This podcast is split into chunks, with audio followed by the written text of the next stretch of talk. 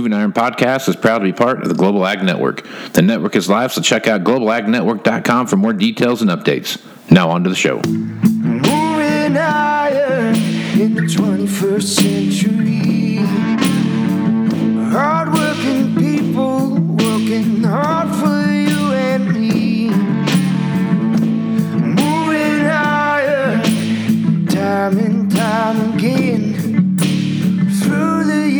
you'll find us here. Moving iron. Good morning and welcome to Moving Iron Podcast Market Rundown with Shawn Hackett. Shawn, how you doing today, bud? Pretty good, Mr. Casey. Pretty good. Good deal, man. Well, there's a uh, there's a lot of stuff going on right now. We got a lot of folks talking about a lot of different stuff. Um, you know, one thing we don't talk about enough on here, and and shame on me for not doing it, is cotton. And and cotton is one of those, you know, very large cash crops in the United States. Um, it's definitely one of those. Um, one of those crops that, that actually define uh, an entire area or entire region of our of the United States. And as as time goes on here, because of, of various uh, functions that we see happening in, in the commodity market, cotton has gotten actually a bigger foothold and bigger footprint, uh, especially in stripper cotton area, uh, and, and the way it's going there. So, talk about the cotton market a little bit and what you see happening there. Well, I think we have to kind of uh, remember is, is we had some really, really rough weather last year, late in the season, in India, in the U.S., even in China. And so supplies came way down, but then we got caught in the trade war, and, and it kind of got put to the back burner. And then we got these um, planting intentions report. Uh, and everyone was expecting that we were going to plant more cotton acres because it'd been a pretty profitable crop, and, uh, uh, and, and, and yet the USDA said that the farmers are planting or expecting to plant less. And so this shot the cotton market up from the low 70s into the upper 70s, where we've been ever since, trying to convince farmers to go you know, plant cotton acres. The problem is, unfortunately, uh, the rainfall in Texas and the deep south, where all the cotton is primarily uh, planted, is, is, has been very problematic. And so the market is now wondering, even with this jack up in price relative to competing crops, you know, what is it going to look like? How much of these acres can actually get in the ground? How much um, uh, won't get in the ground? And so, you know, we're, we're, we're looking at the two week forecast here for for Texas and for the deep south, and it's just um, it's a lot of rainfall coming, and, and it just does not look like it's going to be business as usual for getting uh, the cotton planters out and getting the crop in the ground. So we still think this market's going to be well bid at least into May until the market can figure out how many acres and what condition those acres might be in. So so the short term is probably pretty positive, I think.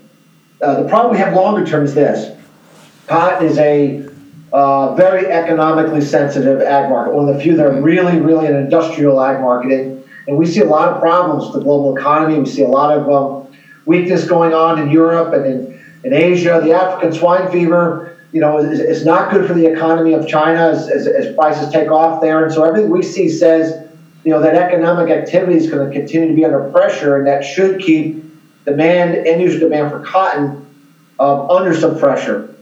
The only other thing that we're looking at is this: as crude oil's been ratcheting higher, all this Middle East stuff, Iran sanctions, and uh, you know production from Venezuela being down. But we know that cotton, on top of being an economically sensitive market, it's also competes with synthetic fiber like polyester for um, for use in clothing. And so as, ra- as as oil prices go up, it ratchets up the price of polyester um, and other synthetic fibers, and so that makes cotton more competitive. So it's a very complicated story right now, but I would say in, in aggregate, we think that the near-term planting situation is bullish for cotton prices. We think once we get over that, the net result is that cotton demand is going to be weaker uh, later in the year. We think that's going to be the, the overriding theme unless we get some serious growing condition problems this uh, you know this summer. So so right now I would say we're short-term friendly, but we're looking for a selling opportunity. Okay. So it seems to me when I the, the, folks I talk with and who and, and the guys that I know down in this deep south it is it's more wet down there than it is anywhere else. Especially take yeah. a look at like Mississippi, Arkansas, Alabama, all across there. You know, it, Louisiana, all those stuff all the way across there. So that's got to have and also a huge effect, like we've talked about in the past, that the, the rice situation has got to be starting to get a little bit critical when you start looking at the planting situation that's going on there. Well, if we look at uh, the rice planting intentions, we are way behind.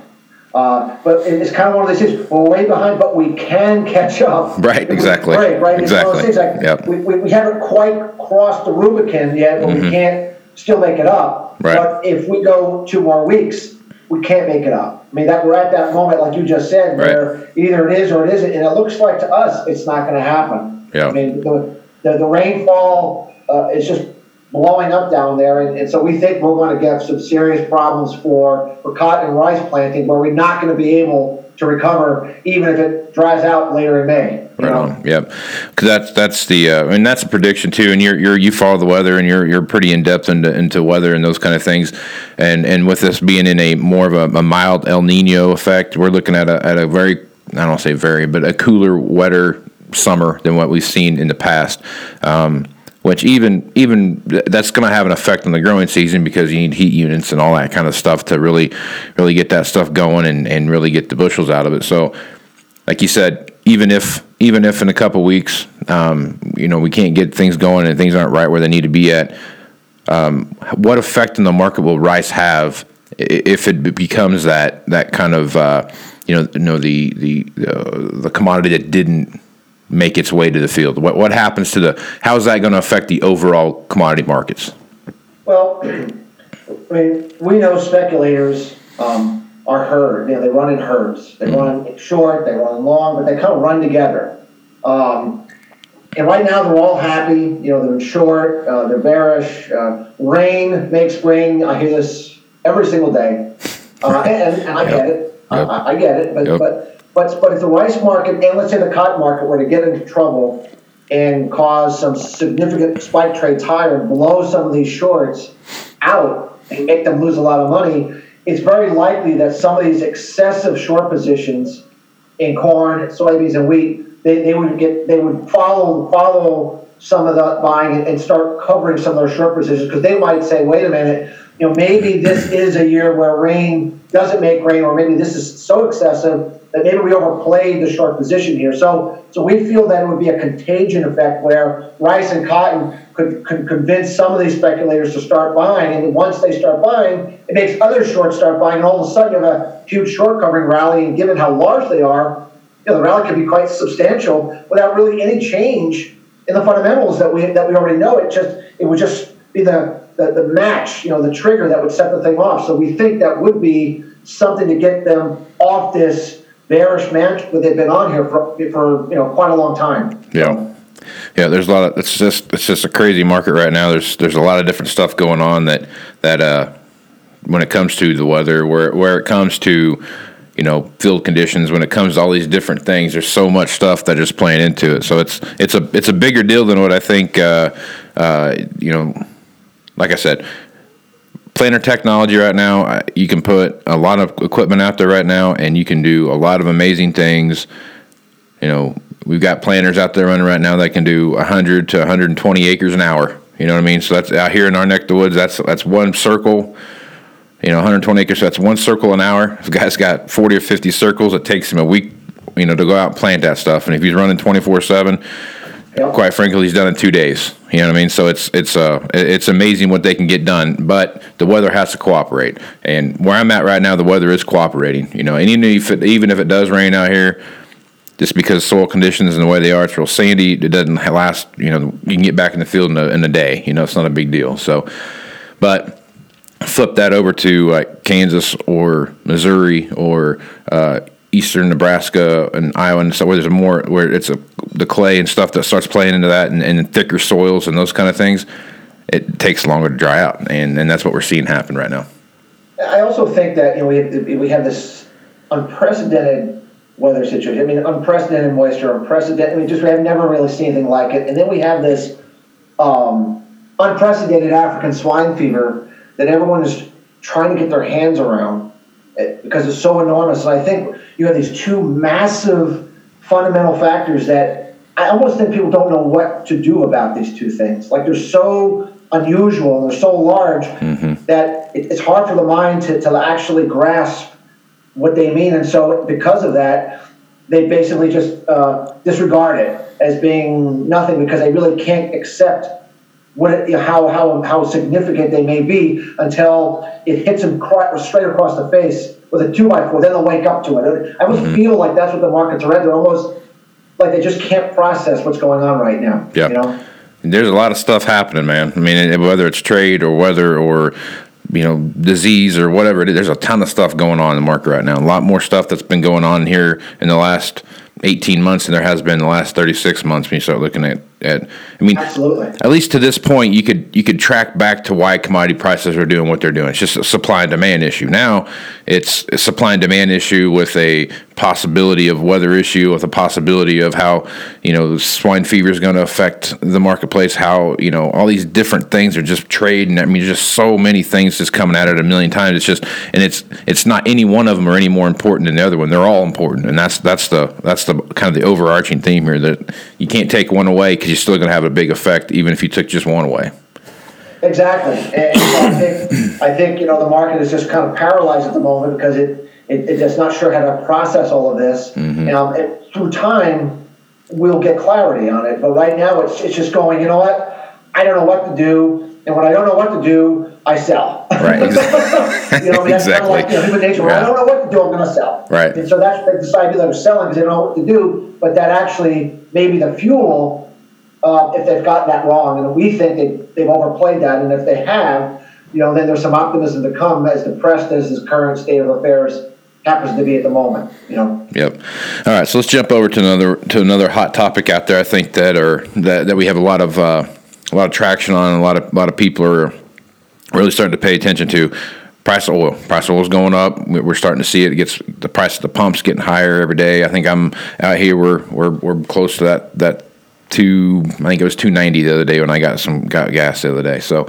Um, now the, the the flip side of that is what is how the ethanol uh, affecting that. I think ethanol right now is about a what a dollar eighty something, dollar eighty three or something like that. I think last time I looked. So when you compare the two things, you got you got about a dollar difference between uh, you know gasoline and, and ethanol. Um, but RINs are starting to play a, a big part into that, and, and there's getting the EPA and how they've reallotted those out. Um, really have some people fired up about what's going on. So talk about that marketplace and the dynamics you see between between those two uh, two commodities. I mean, look, government's always involved with these kind of things, but at the end of the day, it still comes down to uh, dollars and what makes business sense. Um, you know, when oil prices are too low, um, it doesn't make business sense to use any more ethanol than you absolutely positively have to. Um, when crude crude oil prices and especially right now gasoline prices have really been taken off ahead of the summer driving season, and you get this widespread, it starts to make more sense to use more ethanol, uh, given the current cheap price, um, than not. And so these spreads can can they don't have to immediately kick in, but they always do kick in, and we don't think that spread can get any wider without having either crude oil come back down, which we don't see happening right now, Right. or the ethanol price starting to move higher. And with the current corn price being as low as it is on a cash price basis, you get you know a 10% move up in, in ethanol prices, which really wouldn't be a stretch. You know, all of a sudden the margins are there, and, and, and, and you start firing up those uh, those plants that have been uh, idle here for a little while. So it is a positive thing, um, and and we do think it's it's it's probably we've seen the worst of the of the ethanol demand destruction phase that the market's been worried about. We're probably moving into a friendlier phase as we move forward. Because, like I said, we really don't see that spread getting any wider without uh, something beginning to uh, to improve for the ethanol producer. So. Yeah. There. Do you feel like that's the biggest, the ethanol market right now is is if because the way the price of oil is, does the ethanol market have the biggest effect on, on the corn market? I mean, is that where the biggest upside in corn is going to immediate upside in corn is going to come from?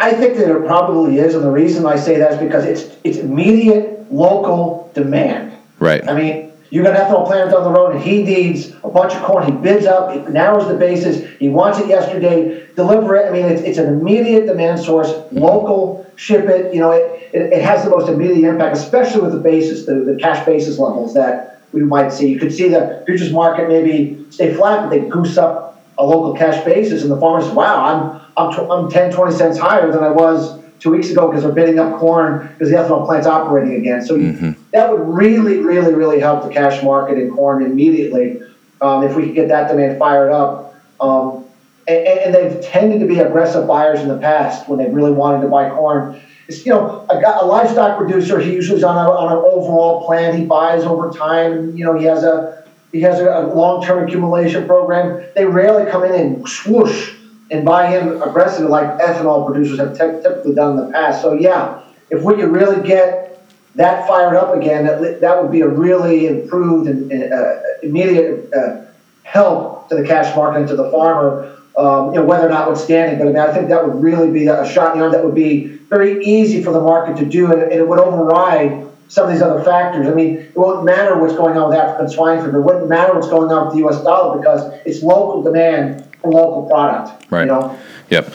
So that would be be the, the local the, the local demand would be driving the the immediate person. So if you were in an area where there's an ethanol plant, you're going to see that more over than a guy that's that doesn't have the ethanol plant that down from. Yes. Is that what you're saying? It, it'll def- it'll definitely be a have and have not sort of Okay. situation. Correct. If you're in a, a very um, uh, ethanol centric area, you know, you're going to see some very exciting cash bids. If you're not, you know, you, you certainly be left behind a little bit. Not that it would, you know, you, wouldn't get some increase in the futures market on improved demand for overall and maybe bringing those ending stocks down, but you wouldn't have the most immediate impact to your cash price like the guy that's in a in a ethanol centric area, without a doubt. I mean, it would, it would there'd be areas that would really benefit, other areas not as much. Gotcha. Sure. Gotcha. Okay.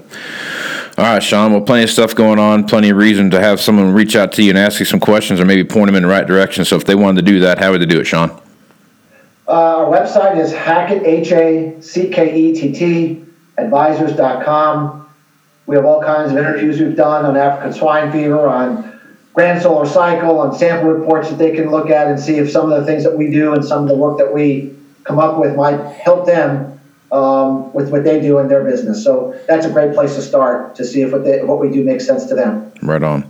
All right, Shawn. Well, thanks for being on the podcast. And make sure you guys check out globalagnetwork.com where you can go and take up um, all the different shows you have. You can log in, set up an account, and you can pick the content you want to have sent directly to your inbox. So check that out whenever you got a minute. I'm Casey Seymour with Moving Iron Podcast. Shawn, thanks for being on. We'll talk to you next week.